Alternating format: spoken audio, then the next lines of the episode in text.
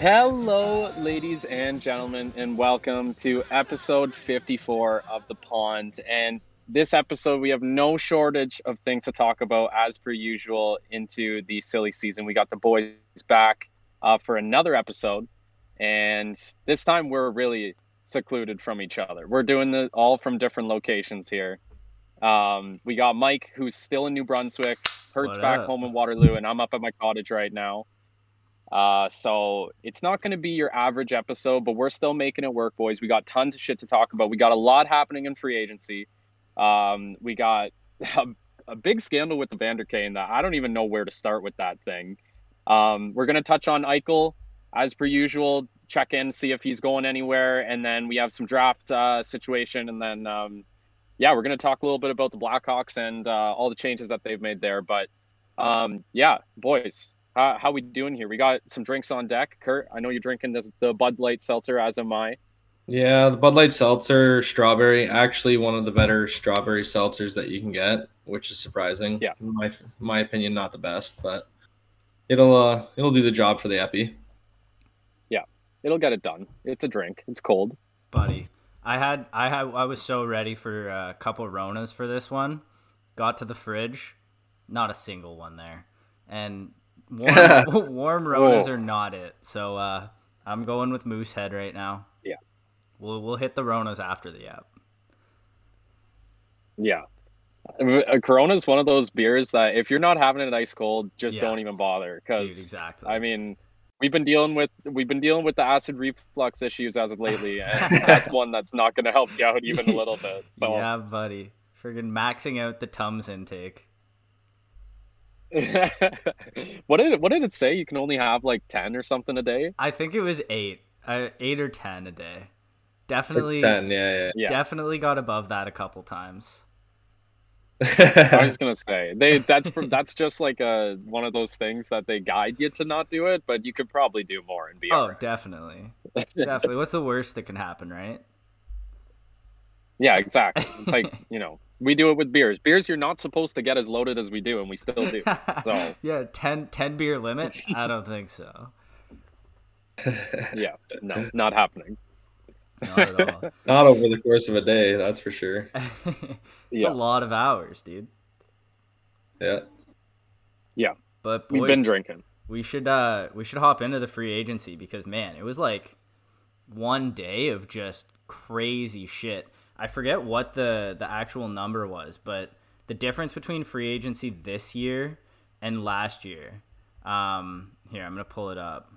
Freaking absolutely Yeah, nuts. the number's actually massive, eh? Yeah, so after 2 hours in 2020, there were 22 contracts for 41 contract years uh, with a $40 million total cap hit and um, $94 million in total contract uh, salary. In 2021, like this year, 60 contracts in the first two hours, which is three times, 136 contract years, 140 million dollar cap hit, and 405 million dollars in uh, contract dollars like total. So teams were ab like making moves. Obviously, there were more free agents this year, I guess, because of the the expansion draft. A lot of people were left unsigned, but uh, people really went balls to the wall with this, and uh, we've seen some teams make some really nice signings. Um, some very big names changing places here, and uh, dude, it was such an exciting day. It was like every 25 minutes you'd get a notification about the next guy, next guy on the move, and there were a couple Yeah. big trades too, dude. Like that's like that's Yeah. one of the most fun days of the year. Yeah, that I, we were at the cottage, I think, when that day happened, and it was just one of those ones where there was a lot of weird moves where you'd see, you'd be like, I've never would have never expected that player to go to that team or something. Yeah, Just a lot of like first time moves and uh, made for an interesting day. And obviously, like you said yesterday, Seattle kind of stuff in their free agency with with the way they structured that deal. Just front Dude, office is just in L. scramble. it's like who Yeah. who hired these people? Um, like Francis had an NHL job prior to to working in Seattle, right? Yeah. It's not like it's not like he's never done this before, or like I you know never he- been in that I think he position. built Carolina when they won won the cup or something. Maybe not, yeah, but No, I don't think he was he in Carolina GM. for a while. Yeah. So like he should he should know better. Come on, man. Um, and we can get into it, but dude, they have made an absolute mess of their expansion draft and, and ensuing free agency, in my opinion. Um, but I guess Yeah. we'll start with that one, dude. Big name off the board. Philipp Grubauer unable to to get a deal done in Colorado, uh, so he signs with Seattle. Prospectively, six years, five point nine million AAV. Uh, this is what you were talking about, Curtis. They um, the structure of the deal had it so that I think the second year was two million less than the first year, uh, which isn't allowed under like the CBA. You can't uh, you can't front load deals by more than one and a half million dollars from year to year. Like there can't be more than a one and a half million dollar change from first year to second. So that's like a really obvious thing that probably everyone knows. So Seattle submits the contract after agreeing with it uh, with Grubauer about it, and uh, the NHL rejects it. So I assume that contract will still get done. Like I don't think he like becomes a free agent again or anything, but uh, just not a good look for Seattle, man. Yeah, Oh. it's it, it's been an absolute mess for for Seattle. Like I know we've been kind of on their ass about it, but oh man, like yeah, the easy things like that, like front Yeah. loading a contract within the first 2 years, like come on, man. It's like I'm it's funny cuz I feel like last offseason I didn't know a lot of these rules in terms of like drafting and stuff like that. There's just been really random certain situations that keep popping up that are like make me learn more and more about NHL rules that I never thought I'd be like I'd know about, you know. And this is another one of them. Like, oh, I didn't know that. Okay. Just Yeah, yeah, dude. Um, and I mean, he got kind of paid, almost six million a year there. Uh, Seattle gets their goalie between him and Driedger now. They're they're looking pretty set. Um, but obviously, Colorado lo- losing a big piece there, and uh, ended up having to trade for Darcy Kuemper. So, um, what did what was it? Connor Timmins in a first. yeah, and a conditional third, Okay, yeah. which so uh yeah, I think the conditions for the third round pick were not like they're it's pretty far from Yeah, it's like if he plays, I, it's I like if know, they I'd win the to- cup yeah. and he plays like sixty percent of the playoff games or some shit like that. Um, yeah, Yeah. yeah, it's something specific like that. But so how do you feel about that one, Cupek? Because like Timmins was a good prospect. I guess they don't really need any more D prospects. Um, but Timmins in a first round Yeah. pick seems like a pretty steep price to pay. Yeah, I mean, it's uh definitely I mean, you're I think they're paying right now like a cap hit. Um I think they're paying 4.5 for uh Darcy Kuemper now um with 1 year left on his deal. Uh so and I think Arizona took 1 mil off of that, like they retained 1 mil of his salary, which is kind of nice cuz that gives Colorado I think they have like 6 mil to sign another player or something like that.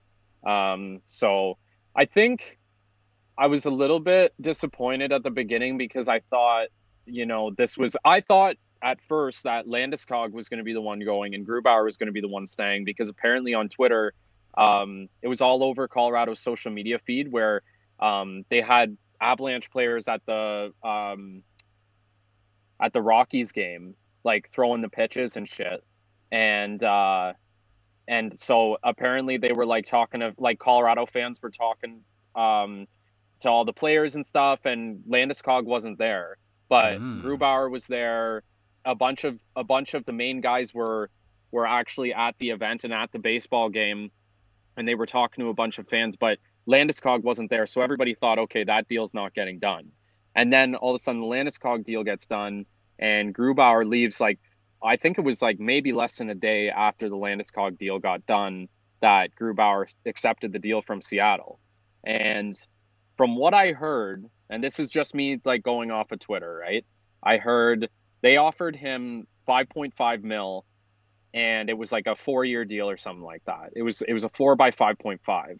And then Seattle offered him I think it was what? They, I don't know the term, Six but I know the 5.9. 5.9, right? Yeah, six years. Yeah, so so I think for him, it was like, you know, term could have been something that could have been renegotiated down the line.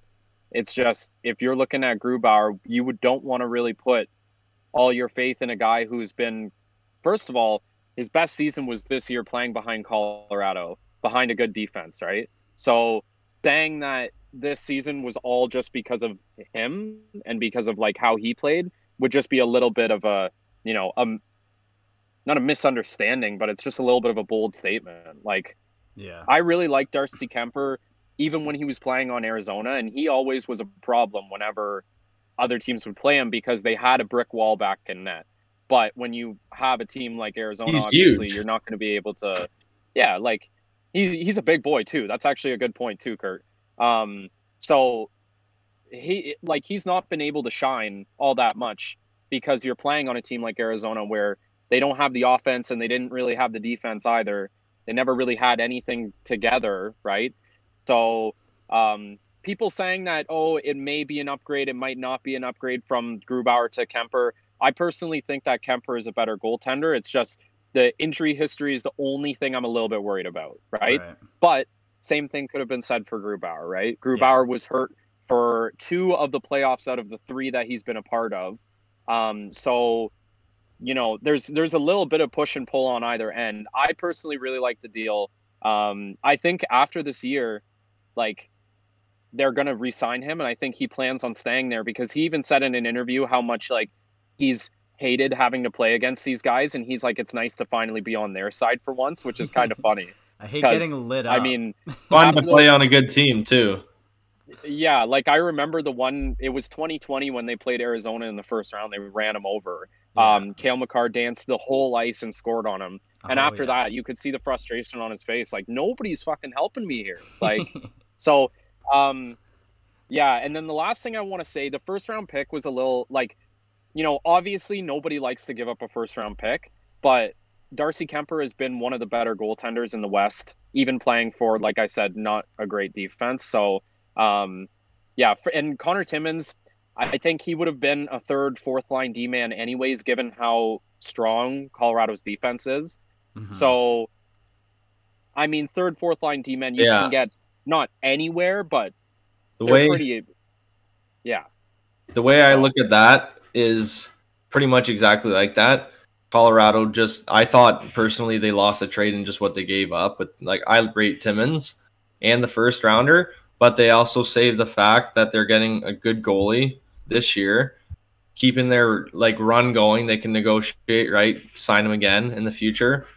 Um versus obviously that not happening and you you don't trade for a goalie, you don't give up that asset where Timmins is, like you said, third or fourth liner. So I agree with that a lot. I think it's a good trade. They fill in and- that spot and they keep it going. So yeah, and they I did mean, give up a lot. So Yeah, Timmins has been like a prospect that they've been talking about for a long time, but he's dealt with like, and this is nothing against him as a player. It's just he's dealt with such bad concussion issues that yeah, like even he played this season the most games that he's ever played with Colorado, but he kept on having to take breaks because his of, of his head. Like he would play two games and then the next game he'd be out, and then he'd play two games and the next game he'd be out, and it was like it was unfortunate because he wasn't getting a whole lot of minutes because he told the trainers and stuff like, hey, you know, I got rocked last shift and I'm not feeling great, you know, and and Yeah. Joe even said it a couple times in press conferences. He was like, "Yeah, man, like we he was the best defensive prospect that they had until they got Cale and Bowen Byram, and then it was after that it was like, okay, well this guy's kind of expendable. Is that the word? yeah, yeah, Yeah. So yeah, yeah, yeah. I don't know. It's unfortunate. I I like him and he, he's a good player, but you know, injury history too. Like Yeah, yeah, I Yeah, guess it I- is I a- think- it is a steep price, um, to pay. Like, I guess Timmins, you probably he's expendable, as you said. First round picks a bit tough, but they have so many prospects on the down the pipeline that like you're not too worried Yeah. about like bottoming out there. And I think there is something to be said. Like, I'm not a huge fan of signing goalies to long term deals. I think the way you see goalies fluctuate or like kind of flash in the pan, have a great couple seasons, and then really fall off. Um, I feel like max I would sign a goalie five years, ideally three, four years. Um, especially as you said, like Grubauer's had injury history. With Kuemper, it's just one season. He has to stay healthy for, right? And you look at the Right. number of good goalies in the NHL right now, dude. Like, there's more good goalies than there are teams. So you're not necessarily going to be struggling to find a, a legit starting goalie. I wouldn't. I wouldn't want to be signing uh, that team, especially. I wouldn't want to be signing uh, Grubauer for six years. Yeah, Yeah. Yeah. and and you you hit the nail on the head there, Mike. Like, if you were the GM of Colorado, right, and you offered five point five and you offered four years, that's already like a pretty healthy contract for a goalie who, like, you don't necessarily know what the future for him is going to look like. Yeah. And it's not like it's not like Grubauer didn't play well this season. It's just it's hard to judge a goalie's first year on a team or second year on a team when they're playing behind Mhm. a defense like Colorado. Like, did he Like- play that like, much better than the next him- guy? and that's exactly that's exactly it, right? Like if you want to test a goalie and you want to figure out if they're good or not, put him on a team like the Leafs, for example, where defensively they're not all that structured. So it's like you got a good offense, but your defense is lacking a little bit. So is that goalie going to be able to clutch up? Is he going to Yeah. be able to make a big save when you really need it? You know, and Grubauer never really had to face that. Like, um, it was funny because we didn't see Colorado start to struggle against really any team until the playoffs.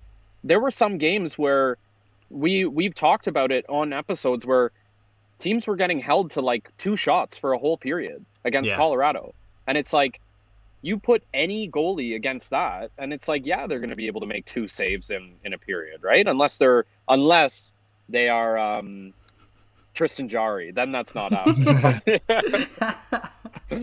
but um, yeah, it's dude. just you know Yeah, that's a decent segue on the Leafs Yeah. because some of our free agents, um, I'm just going to list them off and then uh, we can dive into them. But I mean, this isn't going to be all of them. There's Yeah. obviously more than this. But the the high profile ones we have, we already talked Grubauer, um, David Savard, four years, three and a half million a year in uh, Montreal. Linus Ullmark, four years, five million in uh, Boston. Peter Mrazek, three years, 3.8 in uh, Toronto. Blake Coleman, six years, 4.9 in Calgary. Mike Hoffman, three years, 4.5 in uh, Montreal. And Zach Hyman, seven years, 5.5 in Edmonton. And uh, Phillip Danault, six years, 5.5 in LA. And Dougie Hamilton, seven years, nine mil a year in New Jersey. Um, so I like a couple of these. I hate a couple of these, but I'm interested to get your guys' takes too, um, because a lot of a lot of teams that were active that I wasn't necessarily expecting, like L.A. and New Jersey, I did not really expect to to be taking a run at free agents like they did. Yeah, I guess New Jersey's gonna with the Luke the Hughes brothers, they're just gonna they're gonna run with it this year, I I guess. I don't know. Um Yeah. I think Dougie got paid though. That's oh, what I buddy, think. did he ever? oh yeah, oh did he ever? Yeah, Yeah. Yeah, I mean, so I guess like I don't know, maybe Dougie's looking at the money. I don't I still don't see New Jersey as like a competitive team. Um LA though, if LA if Jonathan Quick can play like get back to Jonathan Quick type form, I feel like LA is actually kind of a wagon now. Um, you got Kopitar, Byfield. Danault, like your top three, uh, top three centers. That's decent. Um, Yeah. and I'm I'm Yeah. happy to see Danault get paid, right? Because we were talking about halfway through the season, he had like a goal and an assist in like 30 games, and he had Yeah. decided not to sign a contract after last season. It was like, oh no, like he would bet on himself, and now he's not going to get anything.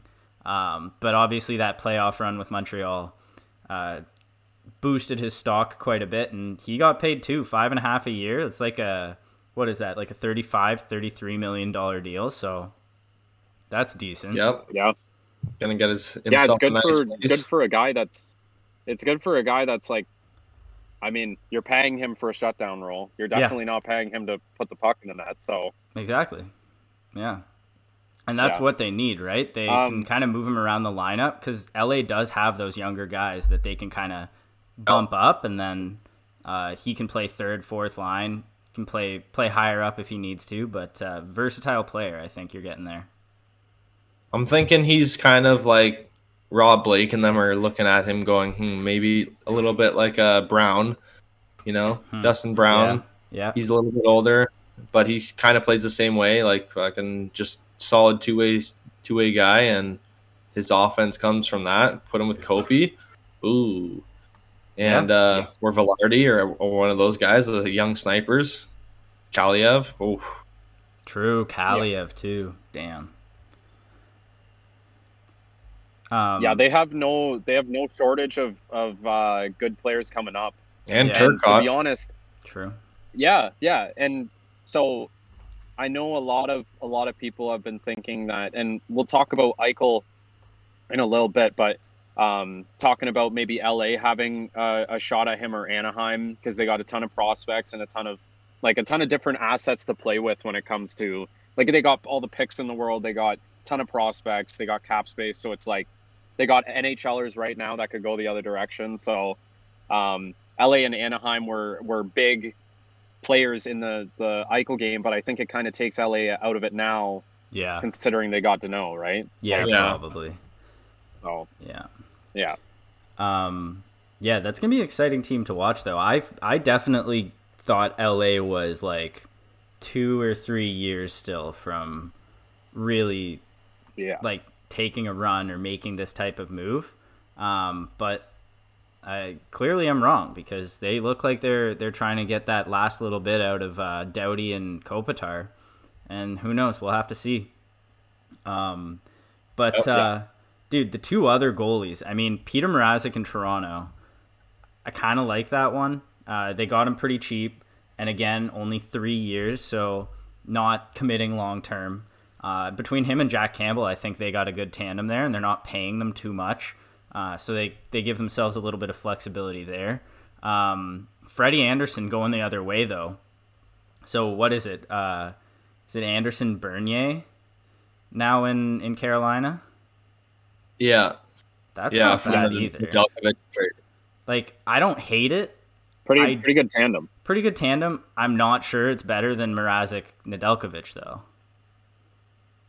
Yeah, I, I still think Andersen gets really like he's a really good goalie, but he still gets shaky all the time, like when it matters the most. And he, he was boys with a lot of the guys in Toronto, which sucks for them. Yeah. Obviously, if he would have worked out, then he'd probably still be there. But yeah. I mean, Yeah, they can't true. just keep going with the same goalie either. I think Mrazek's a gamer. Yeah. That's what I Dude, think. I, I think I he's going to play well for Yeah.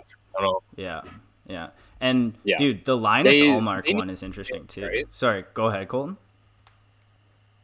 Yeah, sorry. They um I don't know, Toronto just needed a change. It's yeah. Yeah, it's one of those things that like I would say and and this is unrelated to uh Mrazek, but I think that if if Toronto is not successful after this year, I think Dubas is 100% on the hot seat. oh yeah, Um, because if he's not already on the hot seat, and the reason I say that is just because um, there's they've been successful, but to be playoff successful is a different kind of success. And uh, Toronto still is not able to get over that hump. And it's not like Dubas isn't making good moves. It's just you know um, you need to set your team up for success now if that's what you're going for, and then also be able to continue that success for however long you want your window to be. And right now, it seems like, you know, we're getting another carbon copy of what they did last year of taking the same core group of guys and going, okay, let's put this veteran around him, this veteran around him, this veteran around him, and seeing what. Because, like, yeah. I saw that Toronto signed like three guys that were all less than a million dollars. And not saying that you can't win with a squad like that. I'm not saying that at all. But it needs Those to guys- be balanced out, and yeah. especially after losing Hyman. I, I Like, think you know, those guys Hyman was are the workout. Yeah, I think those guys were signed for the Marlies. Like they have any they have two way Oh, deals, true. but they're expecting them to play for the Marlies. Right. Um Yeah, I don't know, man. Like, you might be right that he's on the hot seat, but I think that's so harsh. Like, I don't feel like he could have done anything more than what he has done. Like in hindsight, yeah, maybe you signed Corey Perry instead of Wayne Simmonds and stuff like that. But I don't really think anyone thought Corey Perry would be what he was in the playoffs. Um, so I, yeah, the one signing I do like from Toronto is Nick Ritchie. Yes, I think he's going to be a little bit more of a like a body presence, kind of like shit Yeah. disturber, and make the other team play oh, Yeah. like kind of off their game a little bit. yeah. Well, dude, Sling that's him the out other there. thing. Yeah. Someone. they You need more gotta- guys like that. you got to look like he's made some really nice signings too. You know, he brought in Spezza, um, Galchenyuk was Yeah. really really good. Um, TJ Brodie, good. Jake Muzzin, like it's not like he hasn't made great moves like that have made the team better. So it's a tough one there because they, it's just it's Toronto. There's so much pressure to win. You know. Um, so it is Yeah. it is it is possible that the trigger gets pulled a little bit early there. Um, but dude, the the Hyman trade. Well, I guess I guess it wasn't a trade. Um, to to Edmonton. I mean, tough loss for Toronto because I think he definitely played an important role there. But uh, I think he's he's getting overpaid. Like Edmonton, maybe they can Oh, afford it, but the, there's no way you're gonna win in Toronto paying him five and a half million a year. No, No, no. I I think Edmonton's just at that point where they. They, they don't care that they're going to be in a cap issue later down the line. I think. I think they just want to get past like a first, second round and, and actually let McDavid just go with it. yeah. I, that's- Hyman being kind of like one of those guys that I think they'll be able to send out on like a break from Draisaitl and McDavid, so they don't actually get scored on every time they're not on the ice. so yeah, I just got Yeah. like a little breather guy just to throw him on the ice, but. pretty Um, yeah. much, dude. I think Edmonton did get better. I like what Yeah. they've done. Yeah, So they're going to be interesting to watch. And I mean, I can't imagine if they make it to the playoffs and then go on a run, what it would be like watching McDavid if he's Oh not injured. God. Oh my god, it'd be so much fun. Yeah. I will say though, I'm not a huge fan of bringing in Duncan Keith and Cody Cece and getting rid of Ethan Yeah. Bear. Like, dude, Warren Yeah, Foegele. my- Yeah. Warren Foegele, like that's the type of player you need to fill out your bottom six. But dude, Ethan Bear, in my opinion, is a better defenseman than both Duncan Keith and Cody Cece. Um, Yeah. and I feel like they didn't get that great of a return for him. Uh, so that's a toughie, toughie for Edmonton. But dude, you see Zach what Zach Hyman did on that line with Matthews and Marner. You imagine him playing with McDavid, Yeah. like dude, that's gonna that, that's definitely gonna Yeah. work. Um, it's just are they Yeah, gonna be able to and- build up the rest of the team? Yeah, it's at this point for Edmonton, a, a goal for them should, and and I guess similar to Toronto as well, but it's hard to say because Toronto seems like more of a well-rounded team than Edmonton. But for them, a goal is like the goal for them should not even be to win the cup this year. It should be to make it to the second, third round, like be able Yeah. to go the distance and show McDavid and Draisaitl that hey, our team actually isn't terrible. We need tweaking, obviously, and we're not perfect, but like there's more than just you guys that are contributing to the success of this team. Um, like, because I mean, last year we were saying if the Oilers didn't go far, and if McDavid still has to keep going through this, you know, do really well in the regular season, get to the playoffs, lose in the first round or second round, and they're out. It's like, you know, how long, how much longer can you waste the guy's talent like that, and Yeah. and continuously make moves that are not going to help him? You know, it's the because at this point it's not helping the Oilers. You got to help McDavid. You need to help Yeah. You have to help help put the team over the top. And right now, they get exposed every playoff, and it's very easy to like making a game plan up against the Oilers is not a hard thing to do, Yeah, and they need to make it a hard thing to do. Yeah. So that's what we saw with the Jets Yep. series, right? This neutralize 2 Mhm. players, you win the game. Yeah. they were completely useless. Like, Yeah. pretty. We hadn't seen McDavid and uh, Draisaitl like not put up a point in a game all season long or whatever, and then they had like three in a row or something like that. Like, Something like that, yeah. yeah, Yeah. just yeah. So Yeah. Um, I do want to actually, and I know uh, I know we kind of touched on it before, um, but I want to talk about um, since it's still relevant, uh, the Hoffman signing in Montreal. Yes. Because I think that is a seriously very very good uh, signing for Montreal. Really. Like, really.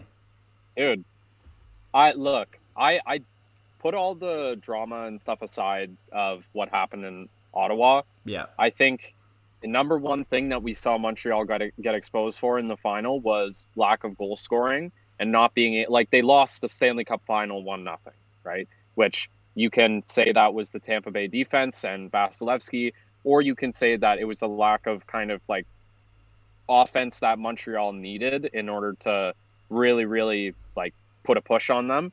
And hey, for the price that they got Hoffman at, and he's going to be putting 25 pucks, 30 pucks in the net for the season and then probably do more in the playoffs. I think it was a good signing. I and Savard too, because with uh, Yeah. Shea Weber being out, Dude. you need a guy that's going to play a similar role, and they got him for uh, nothing compared to what uh, they got, uh, or what what what is uh, Weber's cap hit? It's big, isn't it? seven, I want to say It's like- seven it's or like- eight. Yeah, or eight, I think it's eight. Yeah. Eight. Yeah. And what did Savard sign for? Three and a half.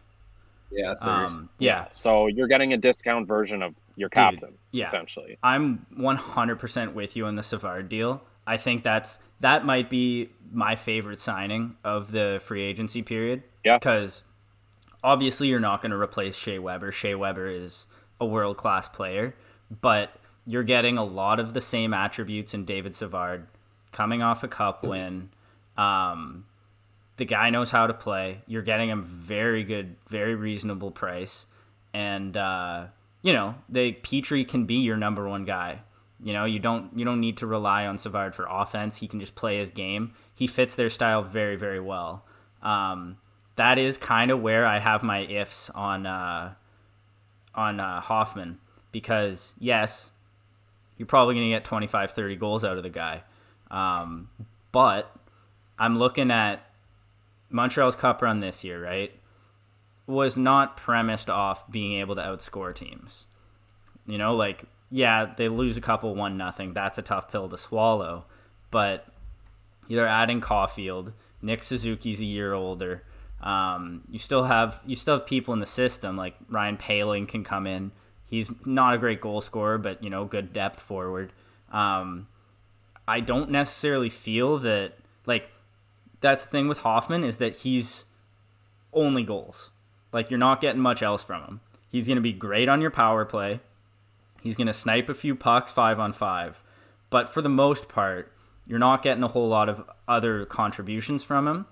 Um, and I just don't know. I don't see him buying into that Montreal system that made them successful. And that would be fine if you put him if you could throw him on the fourth line and say, "Okay, you're not going to play that much. You're going to play all our power play time. Get your goals there." And otherwise, you're probably going to play like 10 minutes a night. Mike Hoffman's not that guy. Mike Hoffman's not in the top six. He's not happy. He's not going to produce. Uh, and then I think that's where you run into some like locker room trouble, stuff like that, right? So I I kind of hate it because yes, you're probably getting some goals there, but I think those goals like with Caufield, with Suzuki, I think those goals are probably pretty like you're going to be better at scoring than you were last year. And I'm worried that they're going to kind of dilute their play style by bringing in a guy like Hoffman who is never in a million years going to play 200 feet, you know? So yeah, watching him for a long time, he's very uh he's a hundred foot player, you call him. yeah, so I'm just kind of They're concerned how he fits in. on the back check. the slowest on the back check, and then as soon as the play goes back up the ice, they're on the Jets. Yeah. Yeah. So Yeah. if he can buy in and like play into their style, I think it'll be a good signing. I agree. But I'm just worried that like they're going to get away from what made them successful.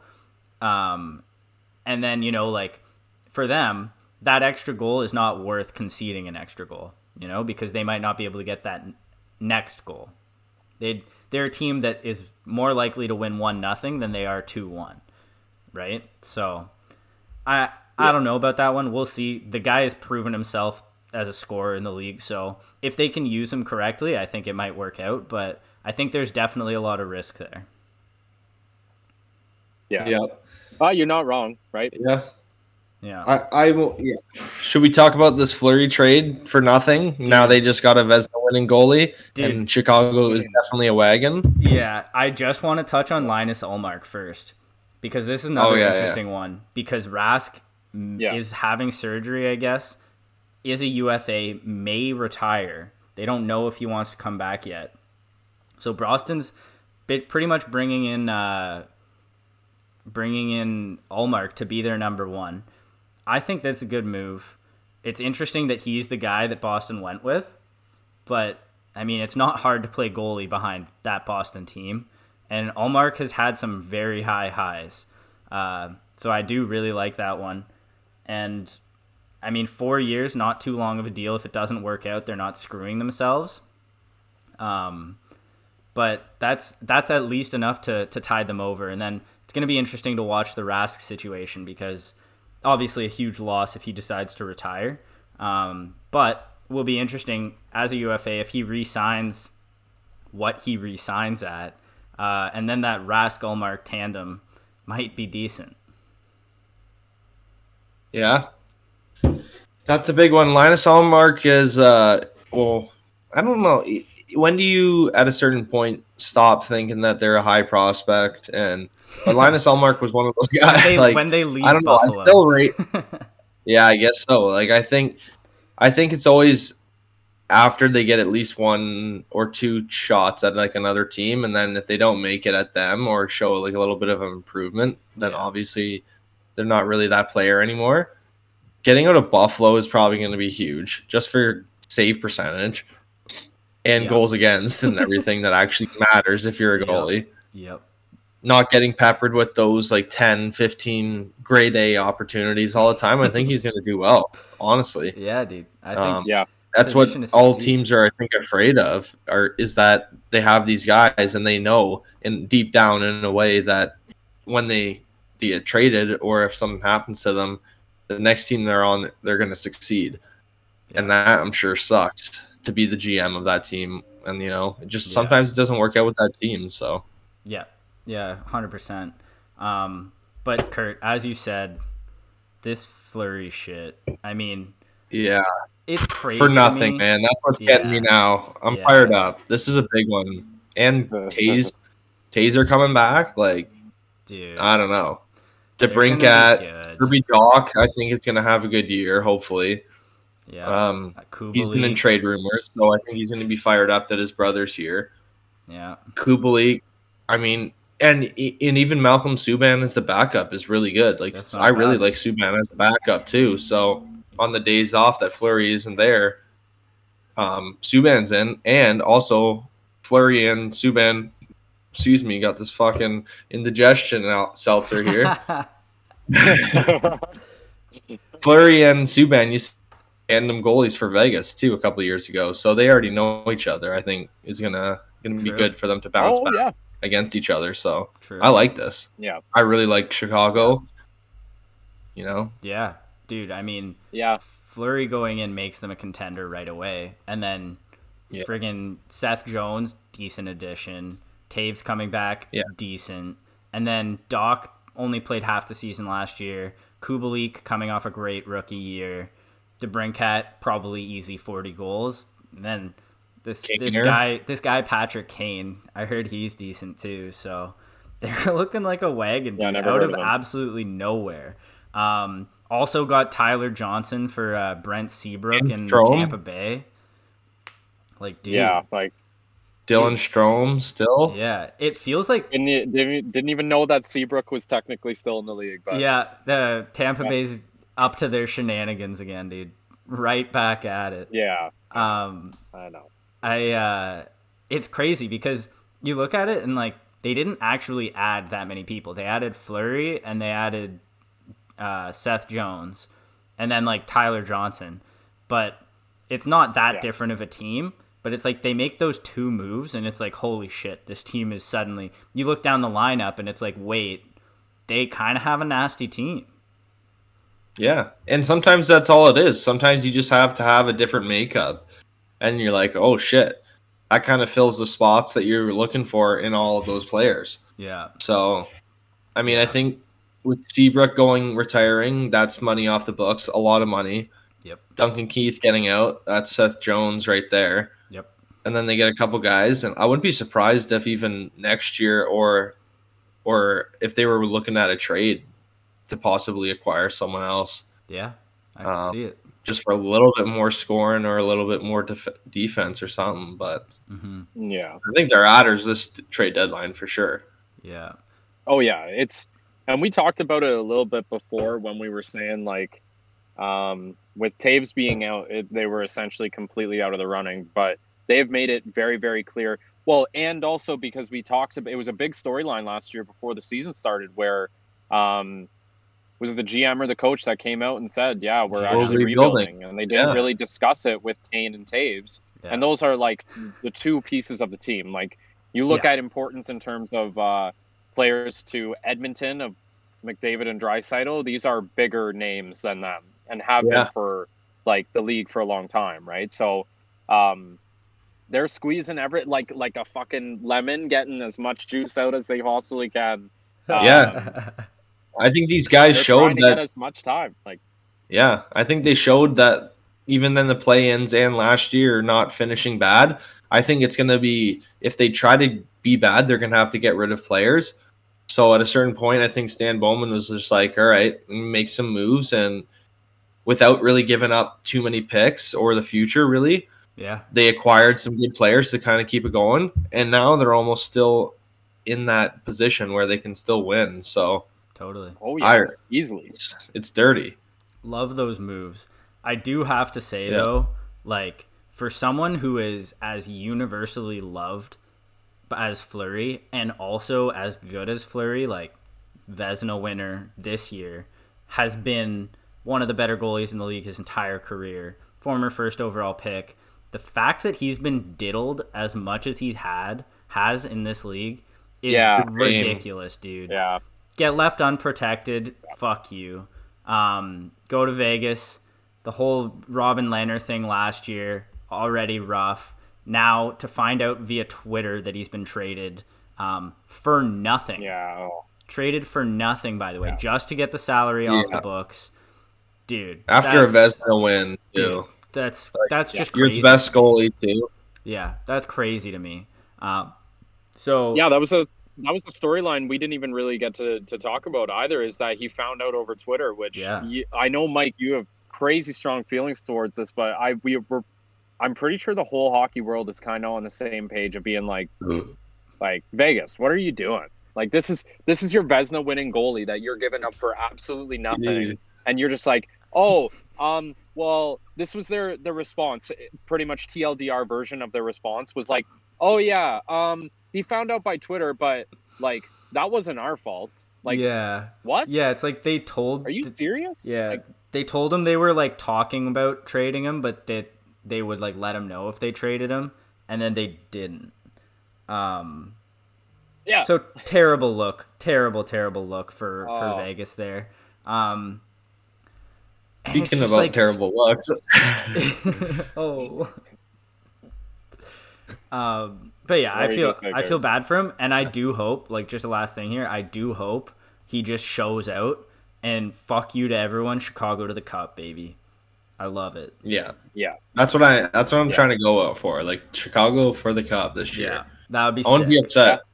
That Fuck be Tampa sick. Bay. I'm Dude, done I- with Tampa Bay i love that i love that Yeah, I mean Tampa Bay looks like they're probably still gonna be good, which is fucked up. But uh, Fuck. that Corey Perry signing, like, of course he signs in Tampa Bay. oh god God damn it. Yeah, yeah fucking hey if you can't beat him join him right Yeah, Like- pretty much, dude. Pretty much. two years in a row two years in a row he gets he gets uh beat beat uh in the in the fuck Corey final Perry. and then he's like Yep.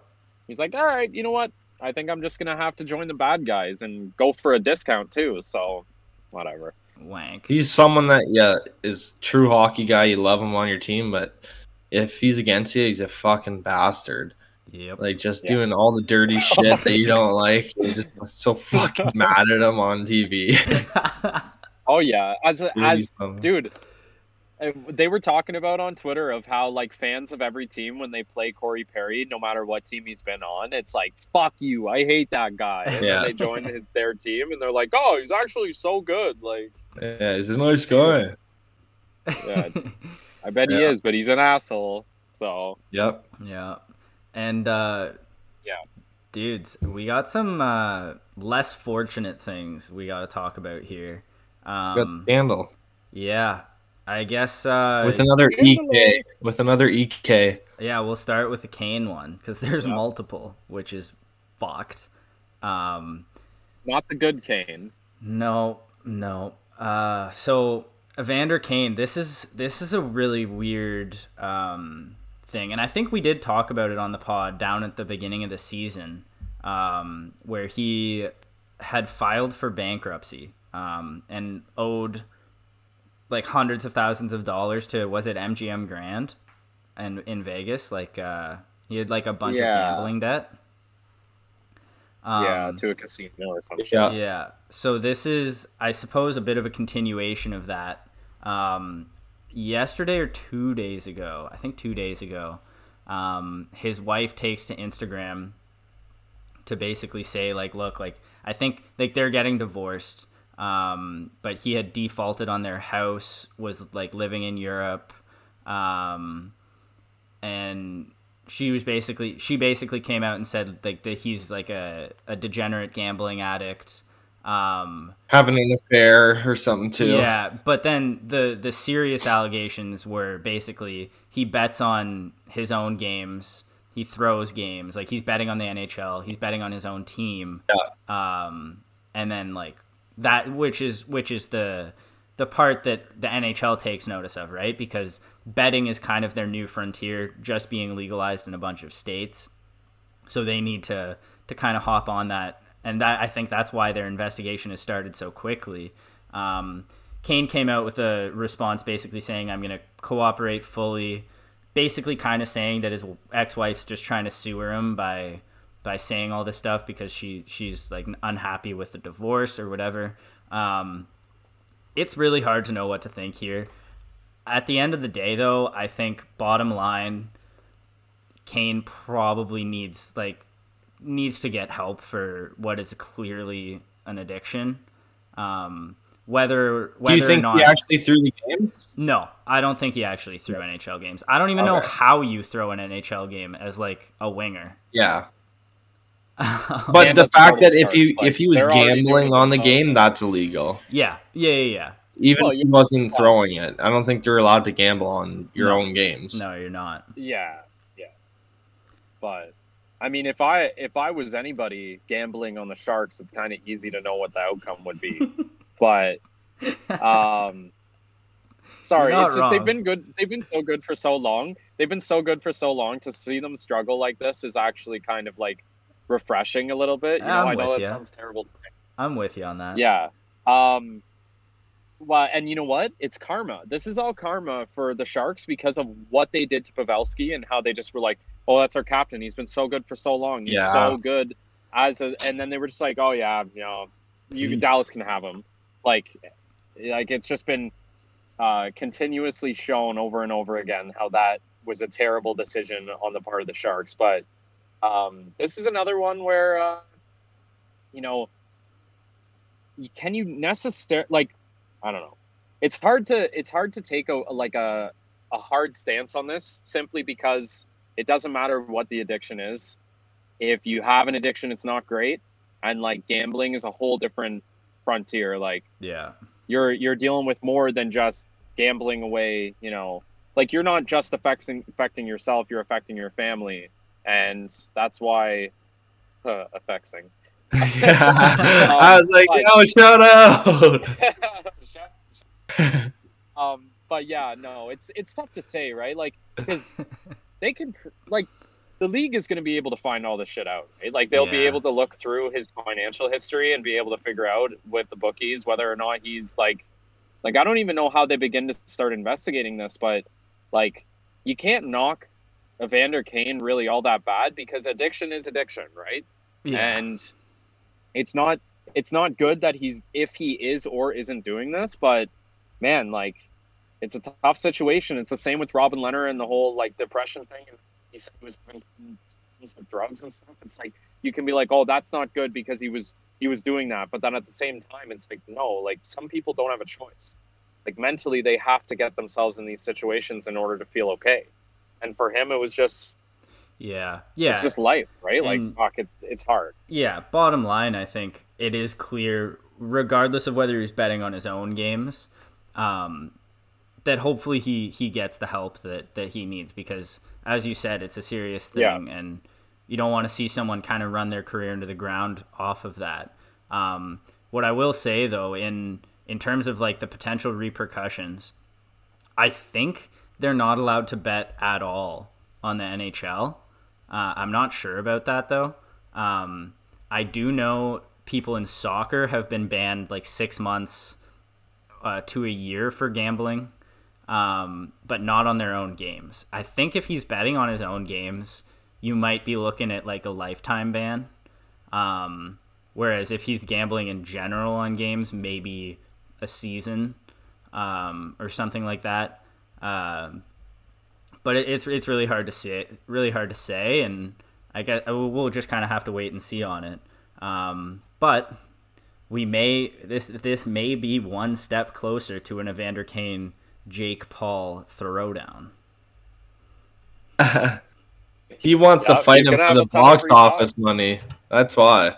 yeah, dude. Yeah, that yeah. that solves all your yeah. money problems right there in yeah, five minutes. Exactly. Yeah. Yeah yeah, we'll see. It's a it's a tough situation, but we'll as the episodes go on and we keep uh, delivering you guys the best hockey talk. Uh, we'll uh, cover it. We'll come back to this and and yeah. see where we're at. But keep you updated. There's a lot of unknowns right now. Is I think it's hard to hard to have a definitive yes or no on anything right now. Um, but given you know the circumstances, it doesn't seem the greatest for our guy Evander Kane. But yeah, yeah. Yeah.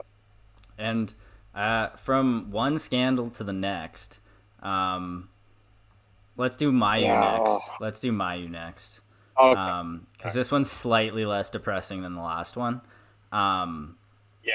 So we we mentioned this last week that Logan Mailloux was drafted 31st overall by Montreal. Um, he had requested to not be drafted or, or be left out of this draft class. Um, because of a criminal offense sharing, I guess, pornographic images, um, basically nude photos uh, in Sweden. Um, went through the court system, paid his fine for it. Um, and so he basically said, like, look, let me go back to junior. I'll play play in London for a year, mature, and like prove to myself and everyone that that like I deserve to play in the NHL. Montreal promptly picks him uh, this year gets absolutely shit on for it. I mean, even Justin Trudeau, like the Prime Minister of Canada, came out and criticized them for it, which is uh, never great. Not not really ideal in any in any situation. Yeah, um, and it's I just like it's tough because I mean George Laraque had a really interesting statement today. I think, um, basically saying, look, like this whole PR campaign, Montreal's been prepared for this for weeks. Uh, they know exactly what they're doing, and they're kind of reversing the the narrative to make Mailloux seem a bit like the victim, or or Montreal a bit like the victim, which is not really the case in this situation. Um, but I do want to say, like something we said last week is like you know whether it's a like kind of small mistake or a criminal mistake if it's made at the age of 17, like people do deserve second chances. Um, and you know, maybe maybe those are farther down the line for some people than others. Um, but I do want to say, like, I kind of like this might end Mailloux's career because Montreal has now asked him not to go to training camp, NHL or AHL. Um, and so it looks like he's he's going to go back to London, which is what he wanted to do. But it's very possible he gets buried in that organization now and never even sniffs a chance at the NHL. Um, which you know, it, it, maybe maybe that's like based like maybe he's not actually good enough to make the NHL. Who knows? Um, but I do feel that it's that can't it, be the consequence. Of, yeah, yeah, and like they Montreal fucked him by picking him. If they had just respected his Yeah. wish Yeah. to, and then a year from now, you can have this conversation again and say, okay, well, what's he done over this past year? You know, he said he's going to be going to therapy. Um, you know, like proving proving that he is mature and has like moved past this and and is has become a better person because of it, sort of thing. Um, which I think is a fair opportunity to give to a teenager um, trying to better themselves and like make a career out of like the sport that they love, right? Um, but because he's been drafted now, I'm not sure that he's going to get that opportunity, especially with how much press it's getting, right? Um, so, I mean, I do I do feel for the guy a little bit. Uh, obviously, it's not a great position that he's put himself in. Um, I do know that the the girl who is on the other side of the the, the court is uh, does not feel that he's super. Um, what's the word? forceful. remorseful, yeah, um, and that he's kind of just offering lip service and apologies.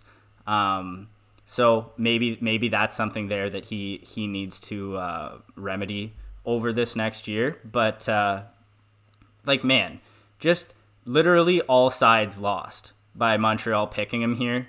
Um, and it's like I don't feel bad for the organization because fuck the organization, you know, like of, of course they make Yeah. decisions like that, but this guy, like this Yeah. is this is potentially his livelihood. Um, and you know, I, I, I do think now he may not actually get that chance at a second chance, um, which I which I think he probably probably deserves. I mean, given given the age and, and everything, I don't think that should define him for for his career, right? Yeah. Yeah. I pretty much agree with everything. Yeah. Yeah. uh, Quickly, uh, is my audio okay, guys, or is Yeah, is it good? you could be Okay. you could be a little All right, little just louder. making sure. Okay, just because uh, buddy buddy behind me is cutting the grass on the neighbor's lawn, so just wanted to make sure that it's Oh, good no, and not you're getting all good, that you're in. good. But Yeah, you're good. Okay, cool. So, uh, I mean, it's it's hard to it's hard to comment on this without it being you know too uh, you know whatever your view is politically uh, on the situation. But one thing that I do want to say is it's unfortunate because, like you said, um, Montreal may be owing this guy a career uh, potentially because, like, I, I don't know about you, Kurt. I don't know about you, Mike, but I didn't hear about this story whatsoever going into the draft, and it was not a storyline that was up in the top of of people like maybe the, the organization and the teams knew what was going on, but I don't think the fans of the NHL really knew um, about the situation that happened with Logan. Uh, so it's unfortunate now that it got all brought up to the surface as after Montreal ended up drafting him. So it's kind of unfortunate in that regard. Uh, like you said, Mike, um, it's a lose lose situation on both sides. And Yeah. the kid was 17 when all this shit happened, right? So this this is like, you know, I can think of mistakes that I made fucking yesterday that would not be like, like uh, what I'm trying to say is that Yeah.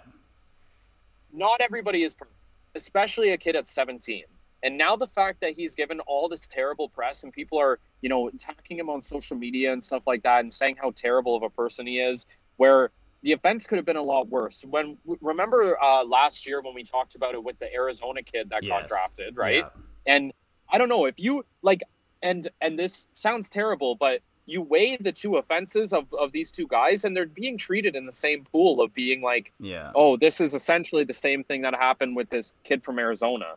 And it's like it's it's unfortunate because, you know, he had to go and play in Europe because of things being, you know, uh I don't know whether it was because of COVID or what, and he had to go and, and, and play uh, in Mhm. Europe just to get touches, and, and he Yeah. didn't want to get you know, rusty, whatever, and then this shit happens. Like, man, I can, like, I can think of of worse things that I know kids have done that have not gotten punishment compared to this. It's just literally Montreal shined a big spotlight on the situation, and now this kid is like, Yeah. yeah, his career could be over before it even started, Yeah. which is unfortunate. So yeah. that's all really that I got to say about it. It just sucks. Like, Yeah, and on top of the the difference in the the actual um like crime or whatever between this and the kid from Arizona last year is I would say Mailloux has handled himself very maturely and responsibly in dealing with this. compared to the, yeah, Yeah. just even even the other asking guy doesn't care.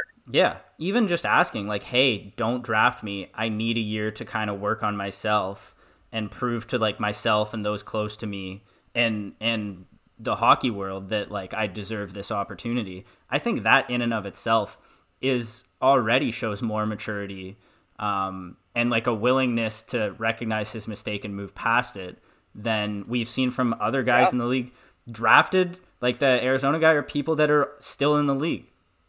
Um, Yeah. you know, like Yeah. I think Slava mature. Voinov played two Very years mature. in the league after being like, uh, what's the word? Freaking uh, convicted of domestic assault. Nobody gave a shit. He's a good defenseman, right? And it's like, it, and that's not to say that makes this any better.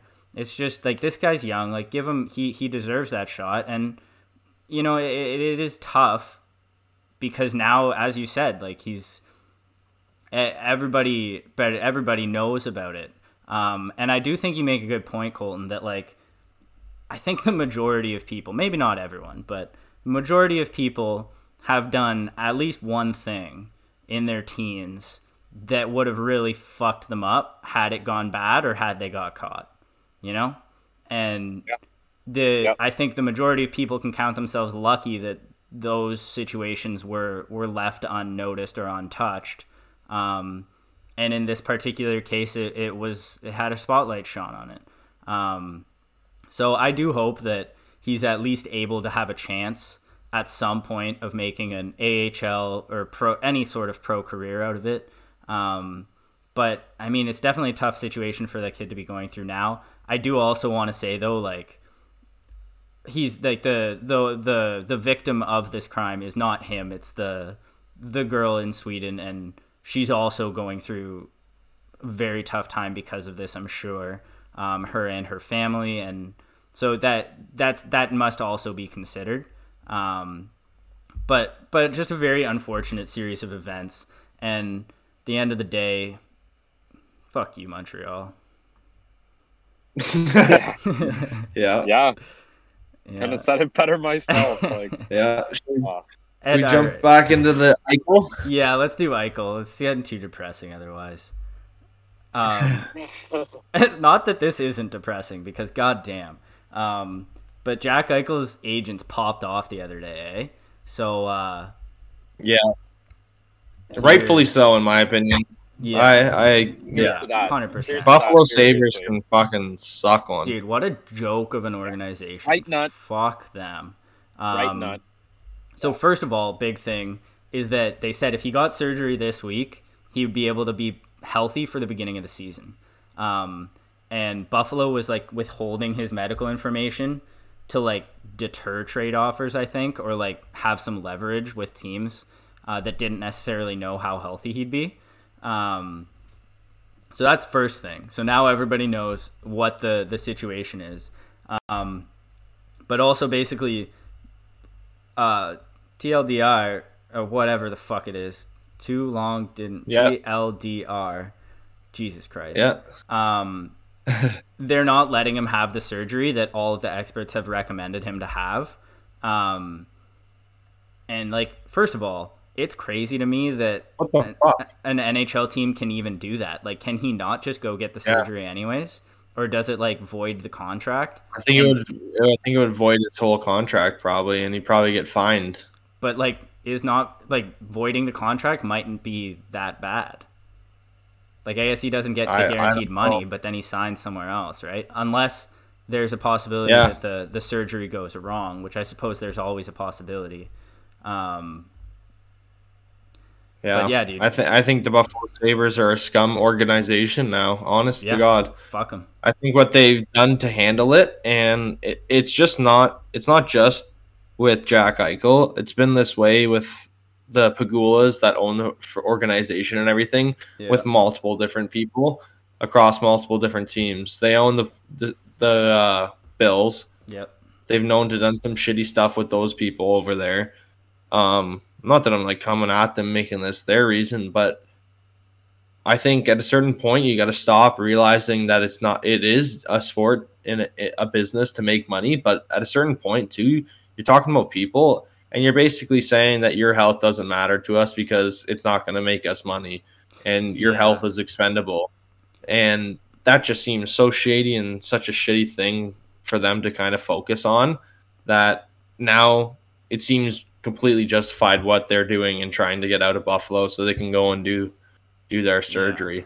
it's extra sketchy for me because if you're the Buffalo Sabres and you want Jack Eichel on your team to win you games, you let him have the surgery, right? Like if he's gone to three or four Yeah. different experts, they've all said the same thing, and the Buffalo trainers are saying a different thing. Um, that doesn't make any sense. To But me. it said that they had agreed.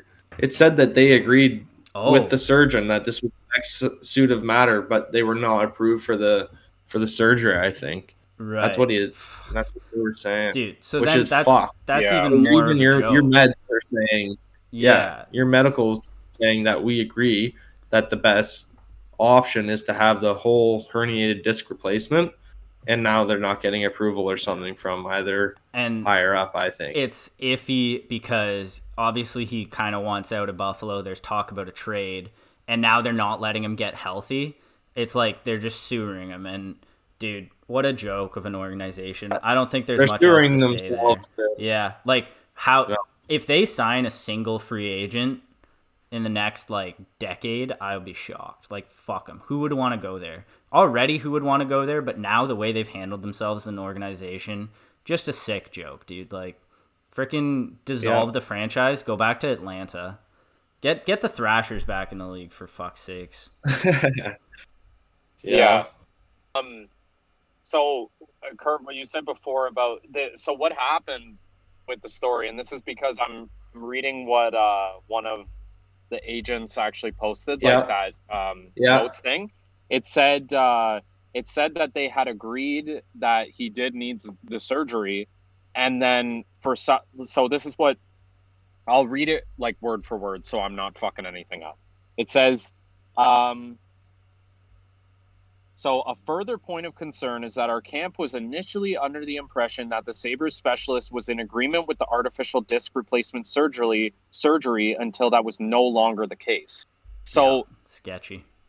Essentially, what happened was they agreed, yeah, we need it, and then when they went to it and they were like, oh yeah, we actually are thinking we're going to go through with it, then apparently their opinion changed and they said that they didn't Yeah. want it anymore. So, dude you pay the thing is is with these sports you pay these doctors your your teams like not all of them because one like one paint bad apple doesn't ruin the bun bu- bushel whatever the shit that is you know the saying yeah, yeah. same thing with team Yeah. doctors but there are a lot of teams and i mean odds are with 32 teams you're going to have a couple people that yeah in a way i'm not trying to discredit anyone but are a little bit more you know favorable to you, you get paid to tell to get the players back on the ice as fast as possible Yeah. you know and in my opinion that's a little bit of this happening there where they're just trying to get Eichel back out there, save Buffalo from a shitty season. Buffalo's not co- was never committed for him being out for an extended amount of time.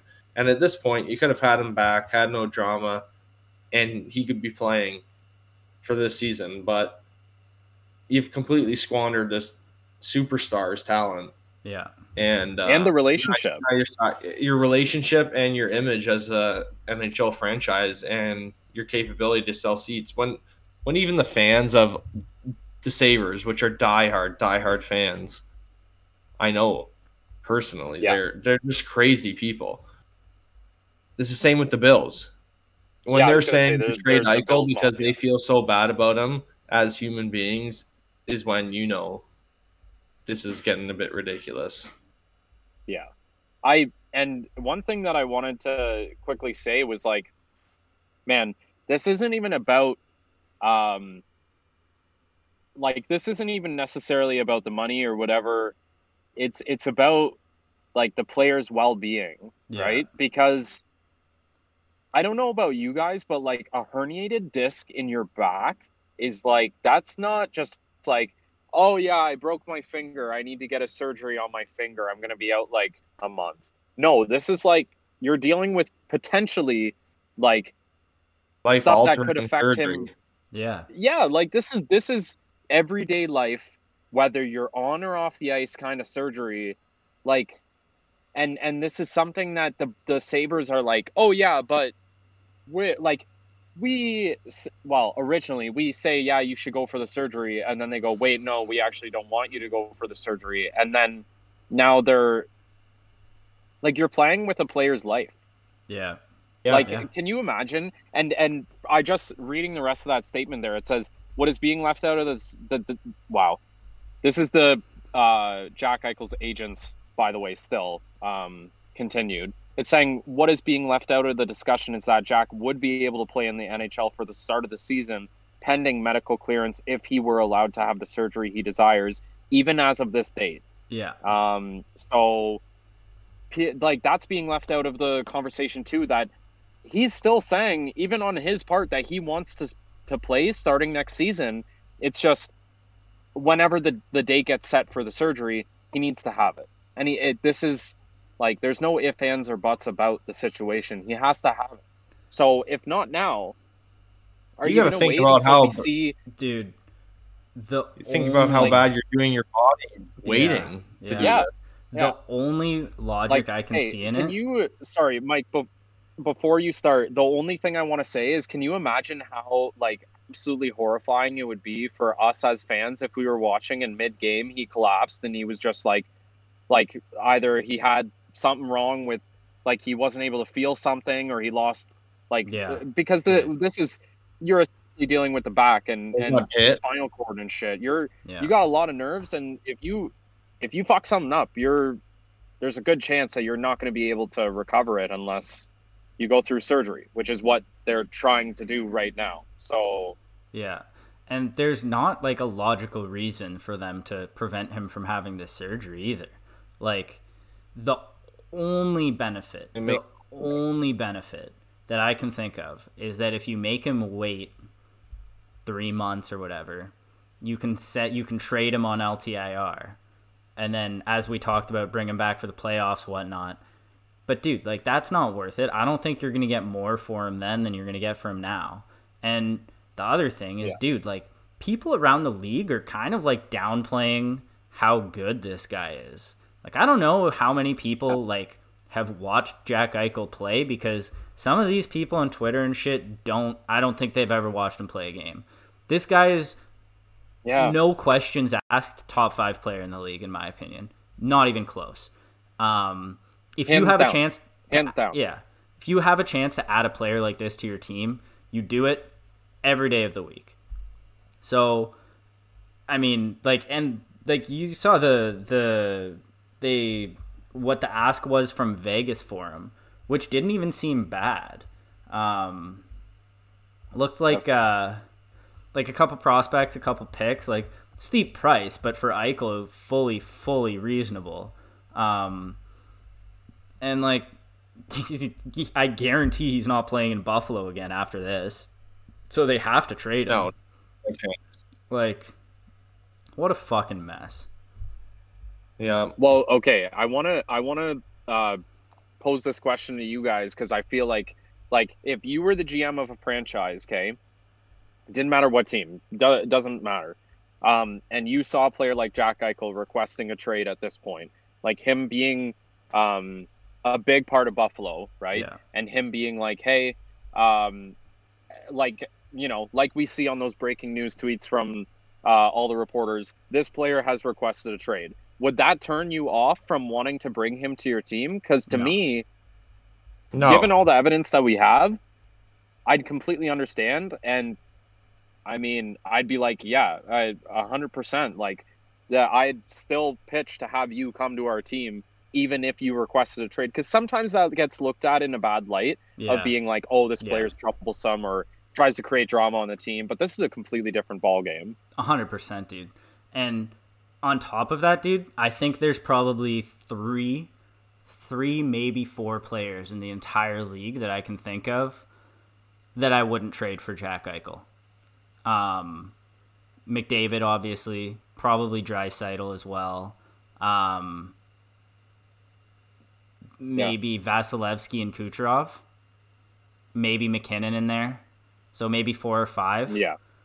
But like, dude, anybody else? Matthews, I probably wouldn't. Anybody else?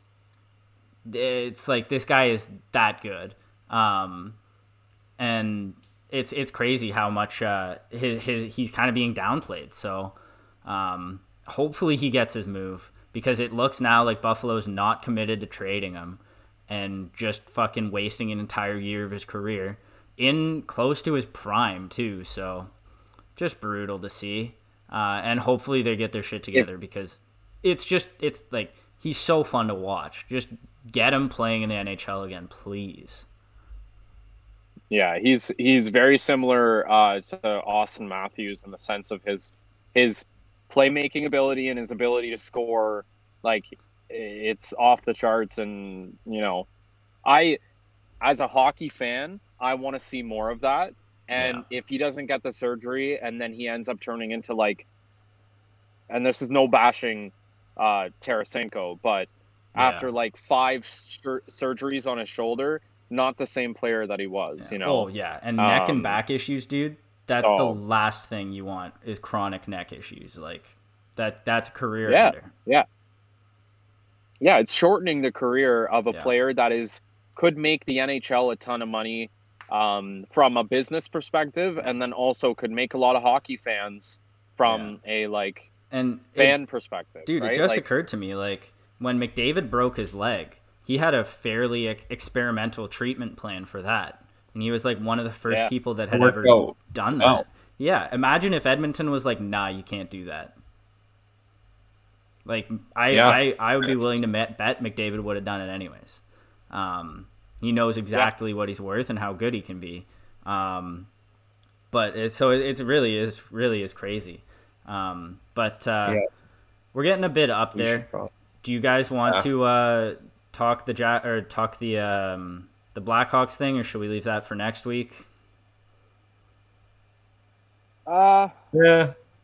We'll we'll leave it for next week because as this goes on, we're gonna see more and more stuff come out about uh, what happened. Yeah. Uh, so we can we can touch on that. Um, I mean, we can talk about for a minute like David Krejci because him going back to Czech was was is actually big Yeah. um, for Huge. Boston. Well, it's not big in a in a good way for Boston, but it's big in a bad way Yeah, for Boston. Um, Well, I heard something about that was that Krejci and Ottawa. There was rumors about Krejci possibly going to Ottawa for two years, but I think ultimately they didn't come to an agreement on anything, and he ended up just going back to the Czech. Maybe he'll play there and then come back for one year or something as a veteran. yeah. Um, just get a little bit more ice time probably in the Czech too. Maybe he maybe he feels like he wants that and he needs that to improve their player. yeah. But uh, also, I've been hearing Adam Henrique or Thomas Hertl are on the Sens radar right now. So nice. that'd That's be sick. interesting to see one of those two Love guys get traded Yeah. there. I mean, Adam Henrique's got a couple years left, and Hertl's got one year left. But Yeah. I And think dude- Hertl and Stützle, oh, just got, And dude, the uh, the That'd Krejci nice. move impacts our Taylor Hall tr- our Taylor Hall bet. yep, Um, Taylor Hall is going to have to find a new center to play with, and uh, still lots of time left in the off season. But we're keeping a close eye on it. We're going to have to uh, we're to have to come up with a fair points total over under for Hall this season. Uh, once we see once Yeah. we see what their their lineup is actually looking like. Um, but definitely playing with Krejci was going to help a lot for him. So we're gonna we're gonna really find out how good he is if he's gonna have to end up driving his own line completely, which I 100% think he can do. yeah. yep. Um, and and uh, Kurt, this is this is for us, and this is this is for your your dad too. But um, you know, fans of the pond and everybody who's been listening for a while, uh, I think it's pretty well known. I'm a Colorado fan. Uh, Curtis is a, a diehard Sens fan. Um, but you know, with Taylor Hall getting moved from team to team to team, and Mike still not having a team, is it fair represent No. representation to say that Mike is a Boston No. Because I think No. at this point, at this point, No. Taylor Hall going there. He's cheering for Taylor Hall to score points. That means he wants Boston to do well. Mike, you are a Boston Bruins fan. Fuck me. Congratulations. like Taylor Hall gave Mike an autograph or something, and Mike's remembered it ever since. we'll get A for his birthday. We'll go on that uh that one app, the um Cameo app or whatever, and we'll get Taylor Hall to give him a happy birthday. What's up, Mike? It's Taylor. Uh, Dude, buddy, Hey, thanks for believing in me. that's the dream. We're gonna get Taylor Hall on the pod, and you guys aren't allowed to talk once. I'm like, buddy, your shit. That- that's it. Hey, so uh, I heard you suck. Yeah, yeah, I scored more more goals in my beer league than you did. You fuckers. But uh, yeah, yeah. Mike, you just gotta pick a team, buddy. I do, I do. You just gotta pick a team. yeah, I'm honestly, Yeah. I'm kind of on the Ottawa Um, hype train. I'm down. Yeah, Yeah, I mean you live there too, super- so That is true. Yeah, true. Yeah. yeah. They're they're gonna be super fun to watch. Yeah. Like honestly, um, same them and another team, which is kind of you know goes against everything I've ever said on the podcast. But uh, Arizona is also gonna be an absolute Yeah. wagon Dude. in the next couple of years. Like they're Mhm. loading up like Ottawa did. So Yeah, and Um, yeah, we didn't have time for it this week, but I do want to talk about that next week as well. Like they did such a good job. It's Yeah. like they took Seattle's place in terms of making deals to like use cap space to get prospects and picks. And Seattle just didn't do any of that. So Arizona was like, "eh, fuck it, we'll slide in here," and just made an absolute killing. So I kind of love what they're doing. They've been a shit franchise forever, but uh, might be turning, might be looking up for them. We'll see. Yeah, they they look like they're doing a very similar structure to what Ottawa did, where they're Yeah. like, yeah, just blow it up, get everybody else everywhere, and then we'll get as many things back as we can. Hey, we'll take that guy's salary and that guy's salary and that guy's salary, and Yeah. then you know they And they still but got Phil that's Kessel another reason why. Darcy Kuemper getting out of there is good. Yep. Oh wait, what? They still have Phil? Yep. Feel the thrill, baby. yeah anyways we'll talk about draft picks uh, a little bit next episode probably because um, things will maybe calm down a little bit in terms of news and stuff Yeah. um because i put uh, in here for our, our list of things to talk about i didn't want to talk about toronto's draft situation but we'll get into that next week yeah. um just because next year is going to be absolutely brutal and i'm so sorry leaf fans that you gotta still cheer for this franchise. Um but anyways um if you guys if you guys have listened for this long uh we appreciate you a lot and uh thank you very much for listening. Um from everybody here uh go follow us on our socials uh on uh, youtube. We post almost every single episode.